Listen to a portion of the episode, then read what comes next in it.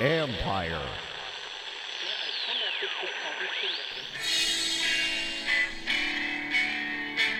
Called the fake news the enemy of the people, and they are. It's a serious question. I, I appreciate your passion. I share it. I've addressed this question. I've addressed my personal feelings. And I want you all to know that we are fighting the fake news. Listening to Just Ask the Question Adventures in Reporting with your host, Brian Karem.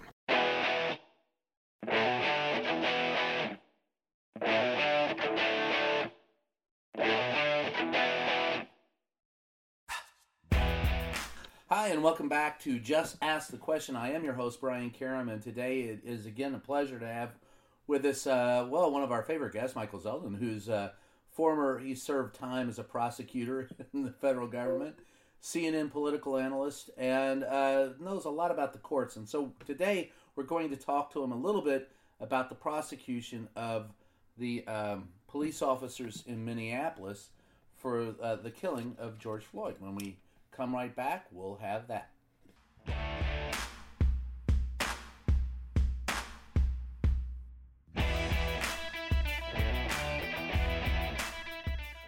Hi, and welcome back to Just Ask the Question. I'm, I am your host, Brian Karem, and with us again is Michael Zeldin. Michael, I guess we'll start off, you know the drill. I'll just ask the question Do they have a case against uh, the police officers in Minneapolis for the murder of George Floyd?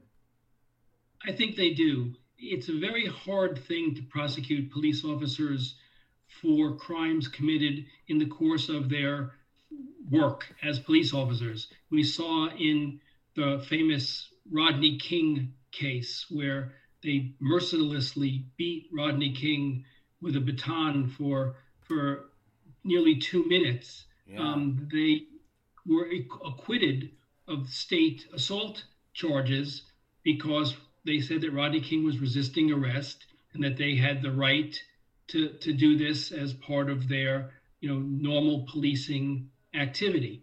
We saw that in other cases where police officers shoot unarmed um, black or other um, uh, victims uh, and claim that they feel threatened um, and that this was self-defense of some sort. And these are hard cases to to, to prove. The police have a difficult job, and um, the courts seem understanding of that. In this case, however, I think that the timeline and and the video show that the police acted beyond the need uh, to restrain um, Mr. Mr. Floyd. That he was in custody, handcuffed, principally cooperative. No reasonable person could feel threatened by him in any way.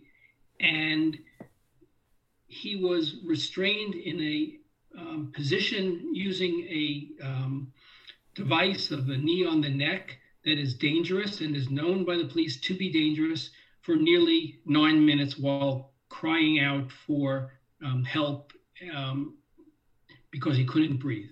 And so the, the, the video timeline shows, I think, undermines any defense of uh, I needed this to protect myself, or I needed this because I had an uncooperative um, uh, arrestee. And um, given that he, Mr. Floyd, was calling out saying that he can't breathe and that this is killing him and to please not kill him and he, and even one of the other officers said to the principal defendant um, chauvin maybe we should roll him on his side maybe it's you know we don't need to do this anymore and and chauvin said no i think that that's a pretty strong case um, as to the principal defendant um, uh, Mr. Mr. Uh, Officer uh, Officer um, Derek Chauvin. As to the others, the aiding and abetting, it's a little bit more complicated. Again, in in the um, Rodney King case, um, they were all acquitted in state charges. They, and we can talk about this in a minute. They they were then re um, indicted under federal charges, and two of them were convicted, and two of them weren't um, convicted. So, yes, I think in this case, the timeline undermines the defenses that police officers tend to put forth in, in these cases. And one thing that uh, I, I, spoke with a uh, former police chief yesterday who uh, says that you know there is racism rampant in police departments and that we do have to get better and the disciplining of uh, police officers has to be more transparent and public. I don't think there's anything more public than a than a trial, but on the administrative side of it, is there something that you think that police could be doing better to publicize the uh, the discipline that they give officers to instill confidence in the public at large that hey, we're not going to let bad guys get away with this? Is there something that could be done? Sure, and in fact, there is something that you know could be done um, uh, soon, which is um, that there are cases now pending from multiple states across the country um, to try to um, eliminate the um, Supreme Court rule that provides for qualified officer immunity.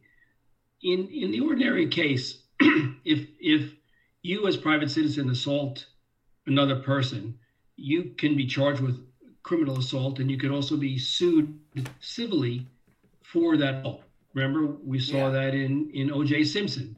He was charged with the crime of, a murder, which he was acquitted of, and then um, he was sued civilly uh, for money damages. Doesn't bring back the life of the the decedent, but but some level of um, satisfaction, I guess. And in the case of police officers, there's this qualified officer immunity doctrine that makes it very difficult to sue police officers and and civilly and and and and and win. Um, and now there are cases that are pending which may um, eliminate altogether qualified um, officer immunity. Um, and if they did do that, then coupled with better training, I think that it might impact um, behavior. Because if you think of it from a, a, a, bad police officer's standpoint, and, and there are, I think, more good than bad police officers overwhelmingly. But from a bad police officer's standpoint, the likelihood of them getting convicted is is low.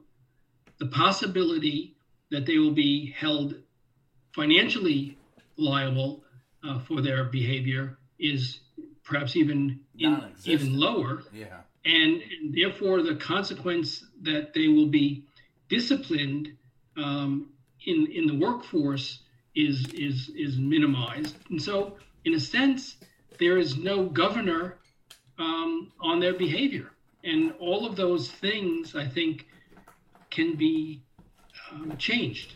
And I think that change would result in in better police behavior. Well, the the argument you would have against um, making them uh, civilly liable is that what if you don't like getting arrested? You're just gonna there'll be frivolous suits, and that they'll be able to you you know if your head gets bumped when you get put in a police car, you're to sue. Um, how would you respond to those who think that would allow frivolous suits to occur? Well, I mean, I suppose there are frivolous lawsuits that are brought all, all the time. Neighbors suing neighbors over um, trees. Who was it that got punched in the face? Uh, Senator Rand Paul yeah. over over a, a dispute over gardening or something. You know, so people people behave in in in mystifying ways. Um, and so, yeah, maybe if it was a little bit easier to prevail in a in a civil lawsuit against a police officer, it might give you a bit of an uptick in, uh, in, in frivolous cases. But more importantly, I think, and, and more to the point, it will allow for the redress of uh, legitimate grievances against police officers who now are uh, largely immune um, from that. So I'll take the frivolous, the few frivolous cases um, in favor of the substantial cases that can be important for the individual uh, litigants, but also could be more fundamentally important in terms of changing um, police behavior. So, in, in regards to the current case, uh, the defendants in the George Floyd case, um, what's the next step in the process? All right. So let's let's step back and then go forward. So Okay. on on May the 29th, so this this um, this this killing took place on uh, May the 25th. You know, he's uh, Floyd is first sort of apprehended. And one thing that's important always to remind people of is what it was that George Floyd was arrested for, which, was allegedly passing a $20 counterfeit bill at a convenience store. So there was a 911 call saying, I think there's a guy here who wants to buy something from my convenience store and the and the and the and the bill is um, we think is counterfeit. That that police call, 911 call, comes in at 8 o'clock, 808 in the evening. Police arrive at 12. By 8:13, he's handcuffed and sitting on on the ground, um, and they're trying to get him into the car, which he's trying not to do because he said he's claustrophobic. Then this guy Chauvin, Derek Chauvin, the lead officer, the training officer, shows up at 8:20 and um, uh, starts applying his knee to Floyd's neck, having pulled Floyd out of the police car. And there he puts his neck, his foot on his neck, his knee on his neck um, for nearly nine minutes. The ambulance arrives at like eight eight twenty seven, and the guy is dead at nine twenty seven. So I mean, this whole thing goes from eight oh eight to nine twenty seven, completely um, preventable. Uh, on no need for this at all. So anyway, so May twenty five. Um, George Paul, George Floyd is is dead. May the 29th, the the county attorney, uh, Hennepin County, which is where this takes place in Minnesota, Mike Freeman brings uh, um, uh, an information charging him, Chauvin, with third degree murder and second degree manslaughter. Third degree murder in Minneapolis, in Minnesota, is causing another's death without the intent to kill, but with a disregard for human life. They call it a depraved mind. So you didn't And what's go the into the punishment situation. for that? Excuse me, And the punishment for that is 25 years. okay. up up to 25 Up to. years. So you didn't so he- under this third degree murder, he didn't necessarily have to be intending to kill him, but he acted in such a reckless, depraved way that it resulted in his his death. Um, and similarly for second degree manslaughter, um, it doesn't require that the perpetrator engage in lethal with a lethal intent, but that the perpetrator created an unreasonable risk of serious um, harm or death. So it seemed at the at the outset that those charges pretty much fit uh, to a T the behavior of, of the officer that he may not have intended to kill him, but that he behaved with such a depraved mind that it resulted in in in the loss of um, Mr. Floyd's life. When when those charges were announced, people were concerned that they didn't really reflect the true nature of the encounter. And the governor appointed um, Keith Ellison, the, the Minnesota Attorney General, to join the prosecution team with Mike Freeman. He didn't replace him. So Mike Freeman, Right. the Hennepin County Attorney, and Ellison will do this together. They looked at the evidence more closely. Remember, the, the, the original charges were filed four days after the death, Right, three days, considering the death was at 9 p.m. Um, and what they looked at it, and they looked at the evidence, and they said, um, you know what, this evidence may actually fit second degree murder. And in second degree murder, which is carries 40 years in prison and a mandatory 150 months in, in, in, in prison, um, and remember in the Rodney King case, the judge seemed rather sympathetic to the police officers after the conviction in the federal trial. And even though they beat Rodney King mercilessly, I think the, the, the lead um, police officer got two and a half years. So um, well, there was a fear here that well, with a let me backtrack for just a second. You said so mandatory 150 months. Well, that's I think that's right. That's that's a, 12 and a half years. The right. mandatory 12. And, okay. So by so, stepping it up to second degree, you increase the minimum if he's convicted, the minimum amount of time he would have to spend in prison would increase, as, as well, well, as the maximum. As well. Exactly. Right. And so, but you say, well, what, what are the elements of um, second degree murder? And why wasn't it charged immediately? Why didn't Mike Freeman charge second degree murder? Because Mike Freeman, remember, is one of the few people, maybe the only person, who's ever gotten a murder conviction against an on-duty police officer. So he, you know, this guy knows what he's doing, and he is not afraid to charge police officers with crime.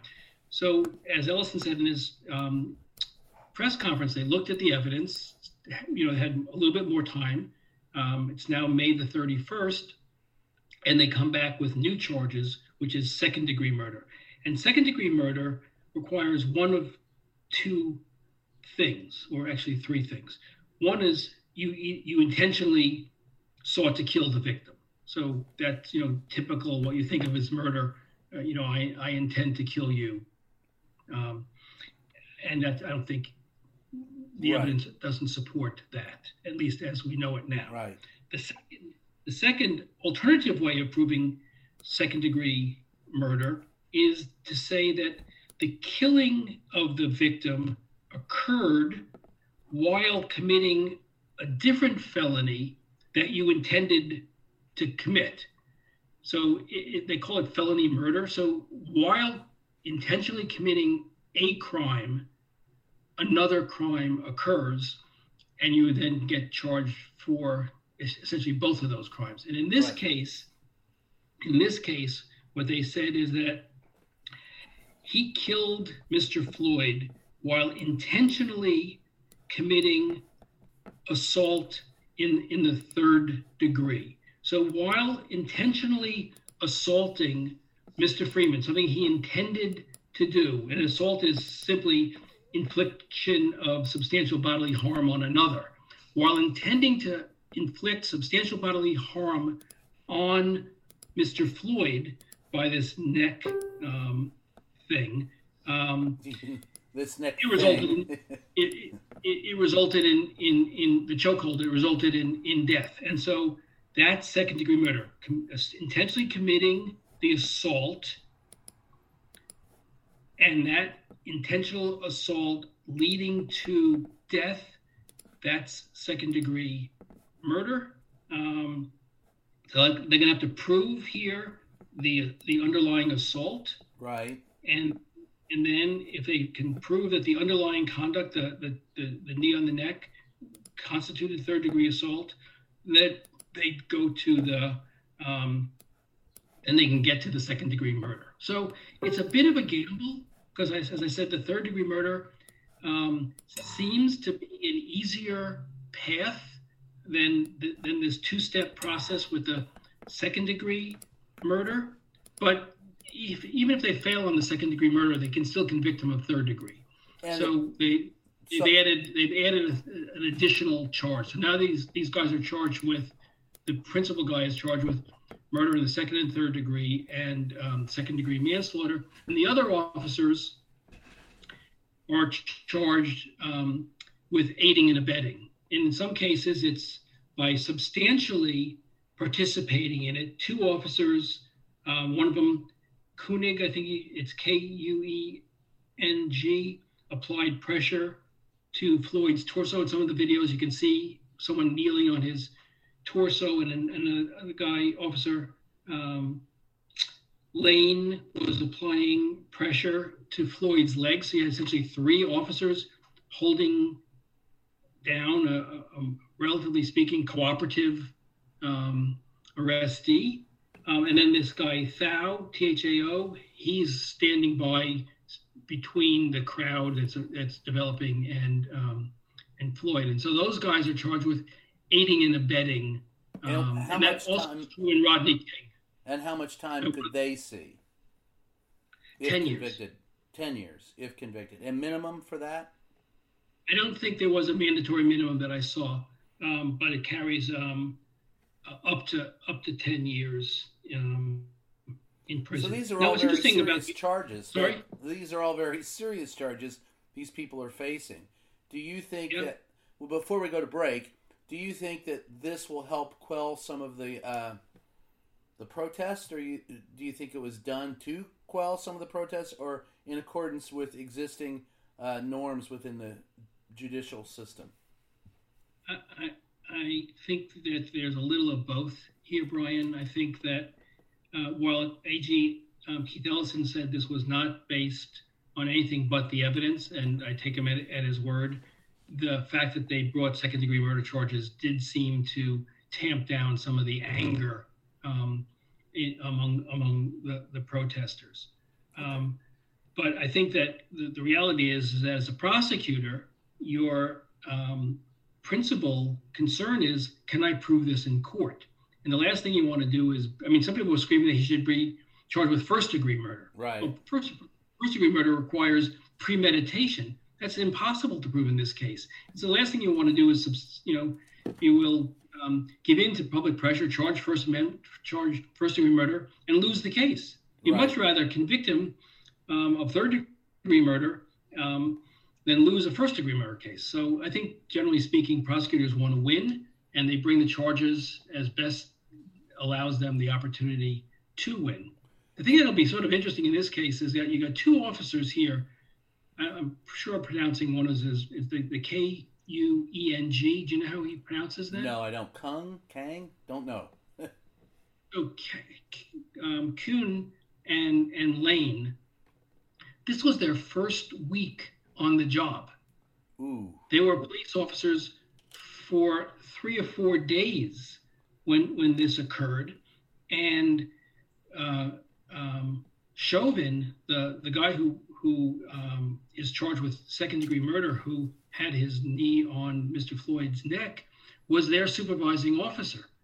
Um, and so, even though Great at one point in the encounter, um, Lane, the guy who's there for four days, asked Chauvin, "Can we put him on his side?"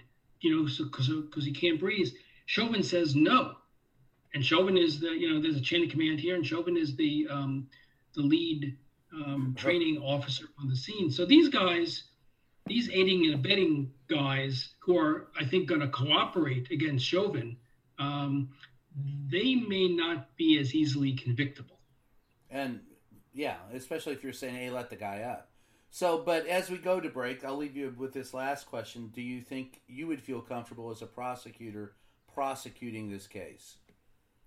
No question. Th- th- This is a very prosecutable case. I'd think long and hard about whether I want to go this second degree murder of proving the third degree assault and then um, having to get to the second degree murder part of it, or whether I wanted to go with just causing the um, uh, death by unintention, but with a depraved mind.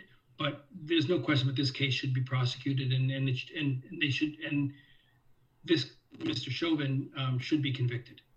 We'll have more when we come right back.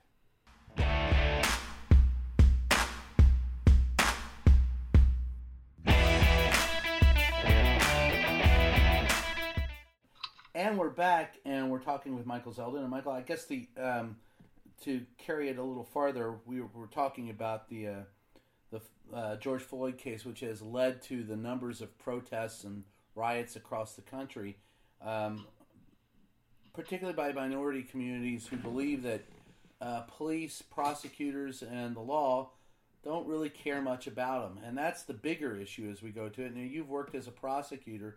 What have you seen? Do you think there's um, as I said, I spoke to a police chief yesterday. He says there is racism in police departments. We do have to make changes. What changes do we have to make, do you think?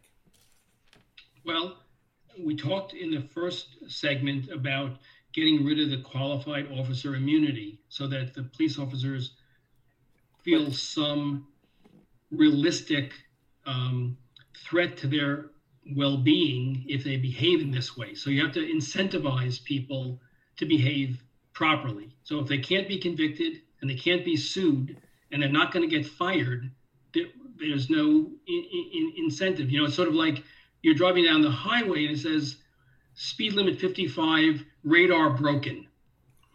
You know, you're right. But uh, if, So- systemically, what about from the prosecutorial side of uh, of it? Is there something else that can be done there? I mean, when we talked with the police chief, he was saying, "Look, we need better training for police. We need to weed out the people that are bad. We need to encourage. We need to go into communities that don't like us and build a rapport with them." I I get all of that, but once it comes down to the prosecution of cases, there are those who believe that the prosecutors are in bed with the police and that are and they're willing to turn the other cheek and look the other way when police do something wrong. Well, I'm sure there is some of that at the state level. You know, at the federal level, I don't, I don't, I hadn't seen that very much. When I was a With- with defender, this, this current administration notwithstanding, I hope. well, I want to talk about this current administration and, and, and these charges in a minute. Yeah. But but at the state level, where the where the state um, district attorneys um, and the police have to work so cooperatively um, to bring their cases, um, it, it is very difficult for state um, district attorneys to then turn on um, police, you know, the fellow law enforcement um, right. officers, if you will. Um, and so there is there is that, and so I think one of the things that could um, change is who brings these charges. That is, if the DA, if you will, has a conflict of interest because of the nature of the wor- working relationship with the police officers, then maybe there should be an independent. Um, they used to call these like police um, civilian review boards, Right. which reviewed conduct, but there maybe should be um, offices like the Office of Special Counsel in the Justice Department that brings cases that the office itself really can't easily bring because of, of conflicts or appearances of conflicts. So maybe one of the better things to um, allow for these prosecutions is to have an independent prosecution prosecution authority um, established by the governors of each state that when there are charges against police officers um, for um, brutality or other um, bad behavior, it goes straight to this office that doesn't have that um, type of uh, district attorney, state police officer, um, uh, day-to-day working relationship.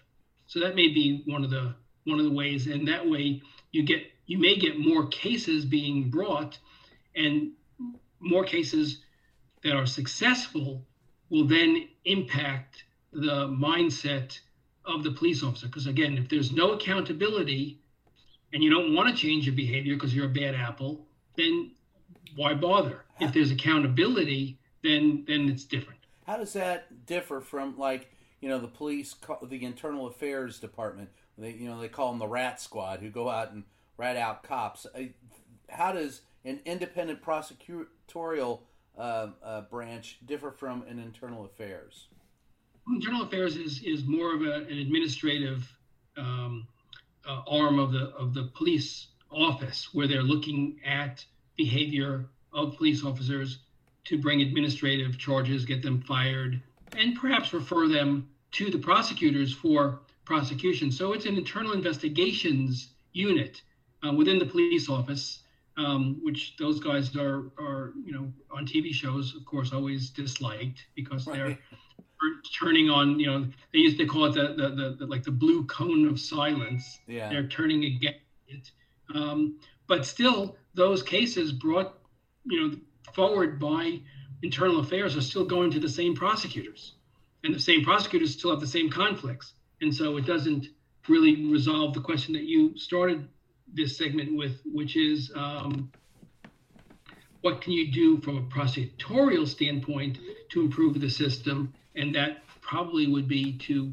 bring the prosecutors of these cases out of the day-to-day offices um, so that they don't have this uh, So conflict. just an independent prosecutor. Yeah, but can, can we go backwards to one thing which was which is sort of ironic and interesting um, about this case? So I, have I've mentioned once or twice the the the um, Rodney um, uh, Rodney's case where Rodney um, King. where he was um, um, beaten by the by the police. Um, Rodney King was beaten for resisting arrest um, in Los Angeles. Also caused riots, if you remember Yeah. correctly. Yes, I I covered those.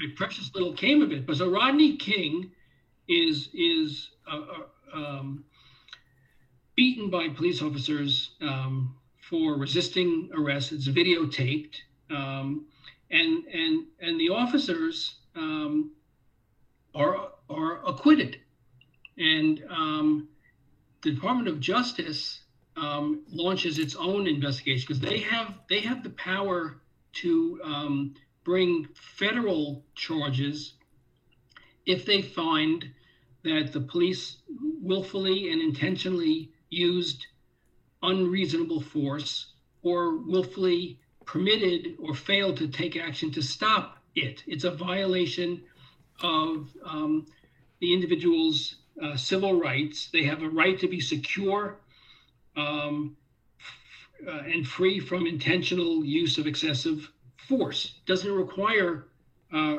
the proof of racial motivation. It just has to prove that the police willfully deprived an individual of their civil rights. And so, in the um, case of Rodney King, they brought these federal charges, and, and as I said, um, two of the officers were were convicted of those federal charges. The irony of it is that that was brought under um, George W. Bush, George Herbert Walker Bush's presidency, and Bill Barr was the Attorney General then, who authorized the federal prosecution of Rodney King's police officers. That says a lot.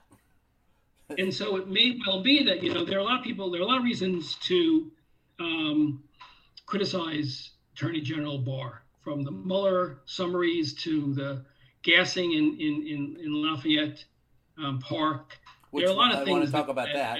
that- yeah that he's criticizable for with good reason standing in front of the church with the president for that photo op and lots of things but ironically um, barr may be dogged in his desire to see justice done in this case, um, and may again, as he did in Rodney King, authorize the, the bringing of federal charges. The, the Civil Rights Division of Justice has been reported to be investigating whether or not federal civil charges, federal criminal civil rights charges should be brought. Well, let's talk a little bit about uh, Barr. I'll, I'll change gears on that one and go back to Monday and the gassing of uh, protesters outside of Lafayette Park.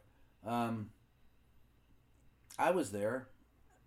There was, in the days before, there had been some um, contentious behavior between protesters and police. They had thrown bricks and bottles at them, and the police had had maintained a very uh, stoic um, front. And when I talk with police, I go, "Look, that's the first thing is do no harm." Almost like you know a physician, do no harm. We are not going to uh, force this situation to get any more riotous. But on Monday, there was nothing. It was peaceful protests, and they came out with now they say it was pepper spray. I I was there; it smelled like gas to me, but what do I know? And they were gassing uh, people, clubbing them, and putting them out of the way. Doesn't that, doesn't, doesn't that trample all over the First Amendment? It tramples all, all over all sense of decency. I mean, it, was be, be, th- there was a curfew that was going into effect at seven o'clock. And this, This happened at was- 6:35, 25 minutes This- before. Right. This was, and and so one, people had a right to be um, on the street. There was no curfew violation. Two, there's a whole host of uh, First Amendment cases which they talk about the location of the protest. That there are certain places, like on the Supreme Court steps or in front of the Capitol or the White House, which are uniquely situated to bring protest against, you know, uh, uh, perceptions of government um, Abuse. misconduct. Right. So this is, you know, it's I can hold a First Amendment protest in my backyard, but that's not the same thing as having a First Amendment protest on the steps of the Capitol. And the courts have recognized that. And so these people were in that place where um, historically protesters show up in order to let the White House know of their disagreement with its policies from Vietnam War forward um, in my lifetime and, and before that, you know, um, it's the it's the place to go. And so for them to move these um, protesters out in the manner in which they moved them out um, was unacceptable, full stop. When you layer on top of it that it seems that the reason that they were moved out was so that the president could walk across the street for a photo opportunity in front of the, a church, it, it, it, compounds the problem because when you think about it, if there's a curfew violation, curfew goes into effect at seven o'clock and, and the police break up people saying, you know, curfew goes into effect and Metropolitan Police, you know, start disbanding, um, dispersing, and um, the streets are cleared by virtue of the, the curfew, the president can, daylight doesn't, you know, you don't lose your daylight until like 8.45 9 o'clock these, these days. He could have waited till 7.30 to cross the street but he i think started walking out of the white house just at 7 on the on the on the nose. Well so i'll go you one like, better than that. He when he made his speech from the rose garden to say that he would use the full force of the federal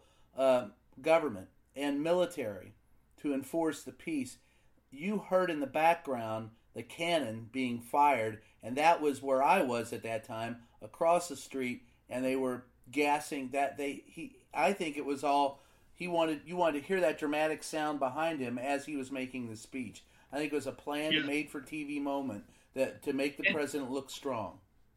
And and if it was, it, it's and he's been sued. You know, the ACLU, I think, um, and maybe the NAACP, Legal Defense Fund. I think there are lawsuits pending um, based on it, and yeah. and it'll be interesting to see how those proceed. But I mean, it, it's shameful.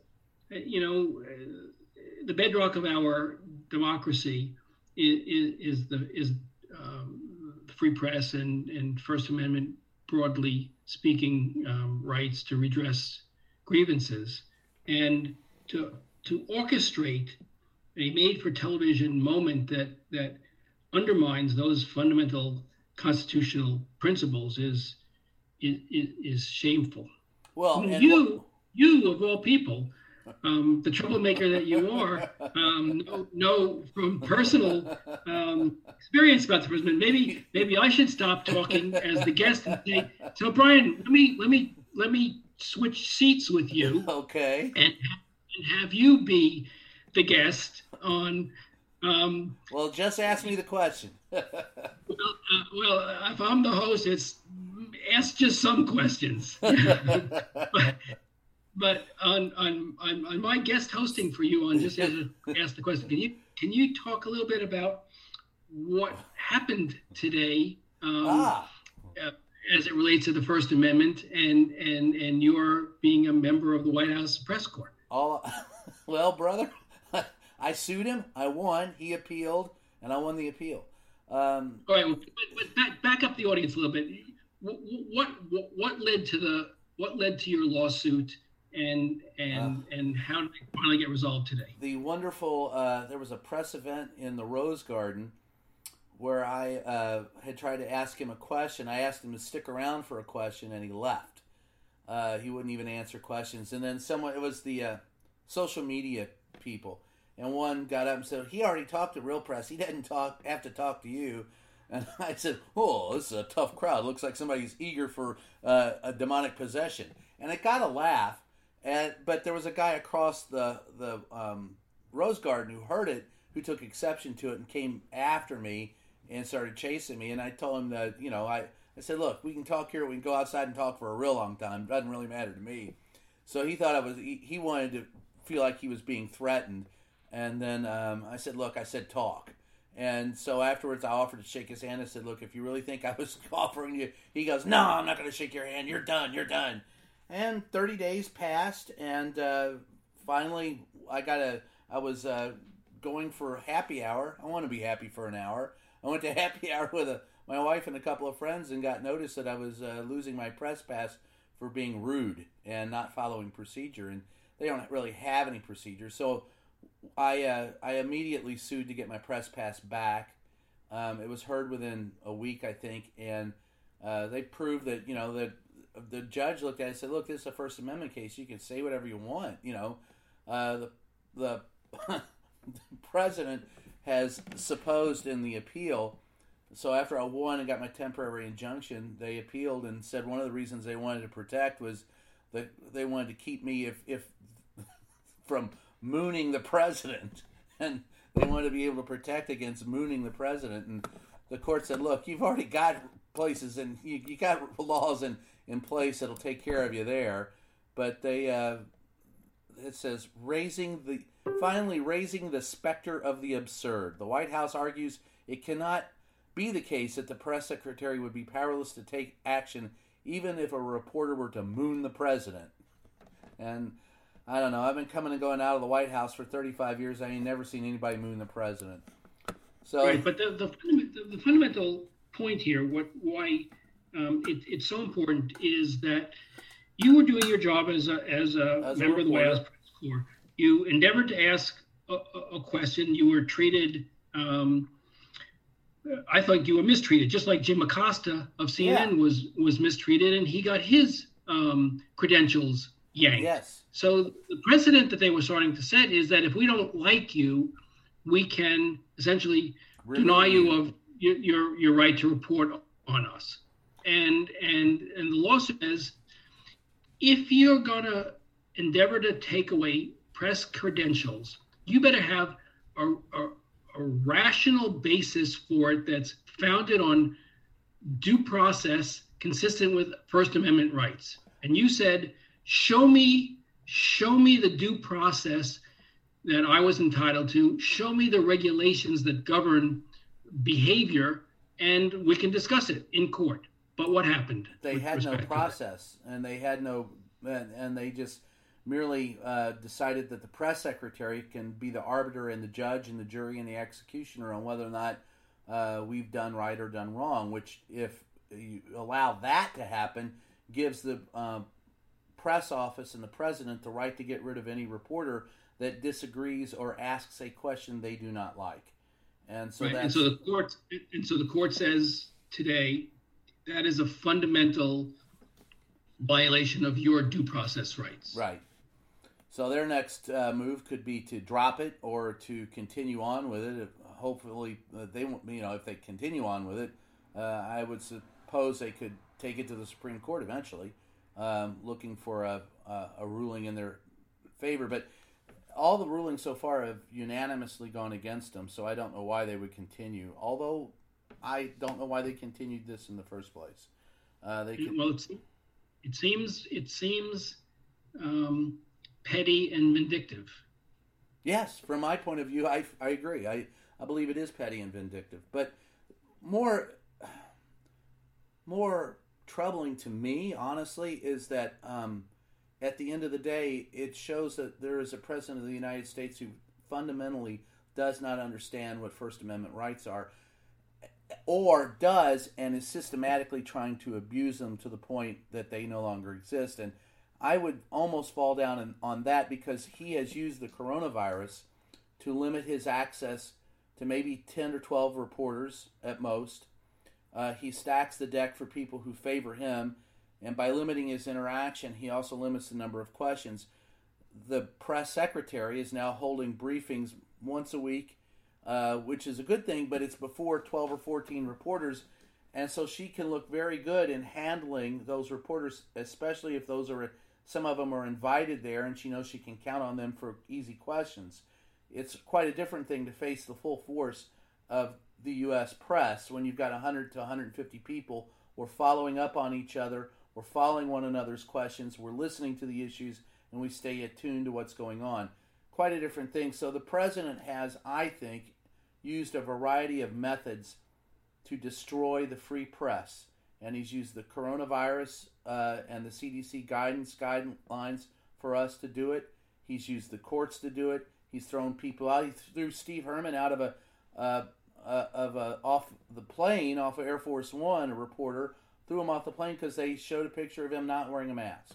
So I mean, it it's continuous and it's on multiple fronts, and this is just one of them where we have to push back. Yeah, and and I think you're correct to point out that the coronavirus has been used, abused as a basis for change that I think is dangerous.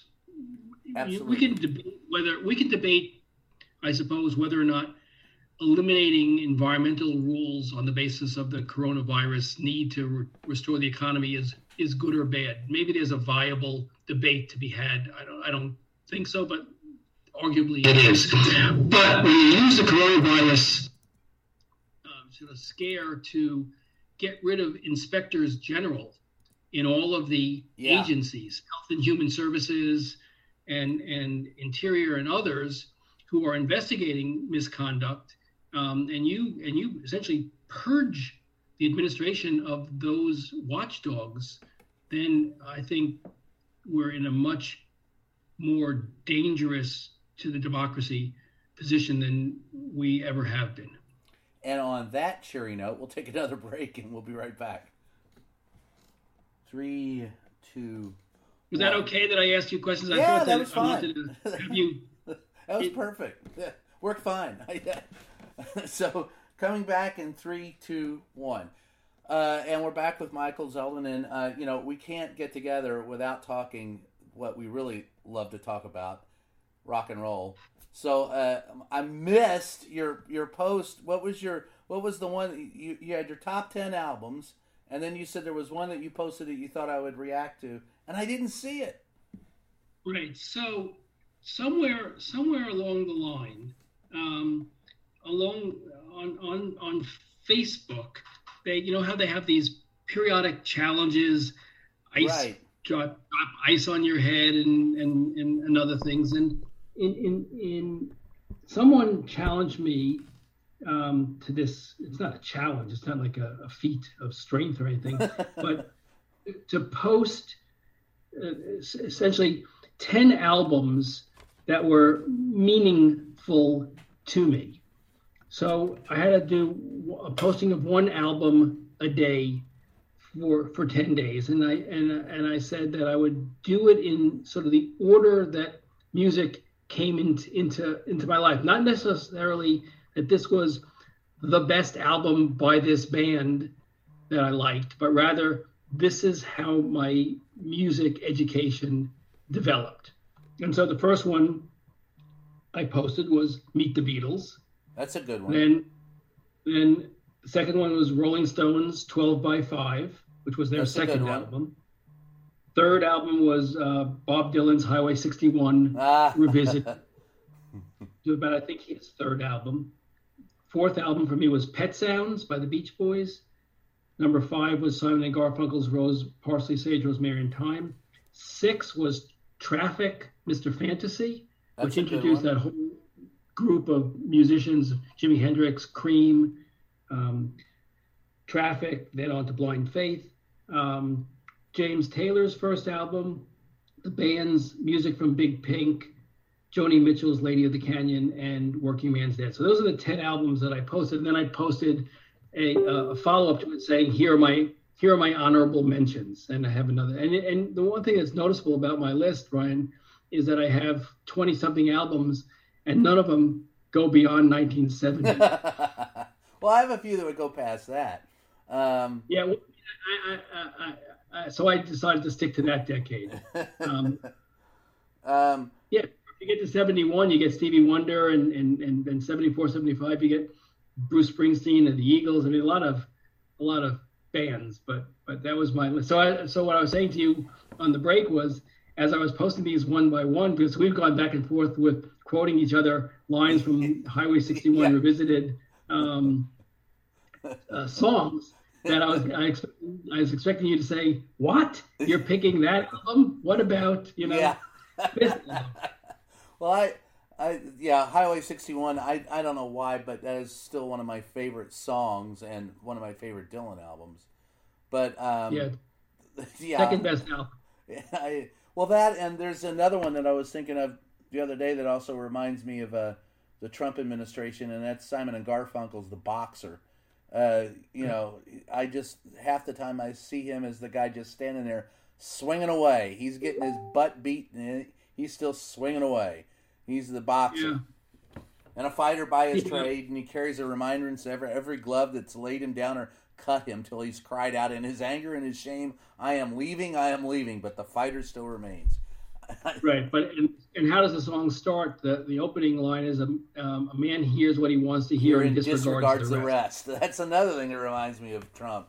And that's that's how the boxer opens. And I think that we have maybe a, an opportunity to close out this wonderful conversation to say that the problem the problem these days is people hear what they want to hear and disregard the rest, and and and that's killing us. It is, and the inability. I, you know, I, I was watching at the in the protests, and there was a there was a young kid who was screaming and ranting and raving, and I said, uh, well, you know, him and his girlfriend were standing there, and they said, well, I kind of chuckled because it's not my first rodeo, and you know, I've been to a lot of protests and and a few riots and wars, and so they were so you think this is funny, and I said, well, I, no, I think it's you know uh, fine to be here expressing your First Amendment rights, and anybody who uh, has the ability to express their First Amendment rights should be happy to do so. So they go, this guy thinks this is funny. And it just came to me at that point in time that there are people on both sides of the fence who have no clue as to what the arguments are, how to frame them, or why they're important. Yeah, yeah, yeah. And I don't think Yep. the president's helped any. But that's just me. Well, well, a lot of people have posted on the internet, and if your listening audience hasn't had a chance to to take a look at it, is to listen to Robert Kennedy's um, I posted words that. On, upon upon the death of um, of the murder of Martin Luther King, Jr. Yeah. Um, that's what that's what these times required, and and we have pretty much the diametric opposite of it. Yeah. And, and on that sober thought, we'll talk some more next time, Michael. It's always a pleasure to have you. Great to be back. Yeah. Uh, talk to you soon. Talk to you soon. And this is Just Ask the Question. I am your host, Brian Karem, and thanks for joining us. We'll catch you next time.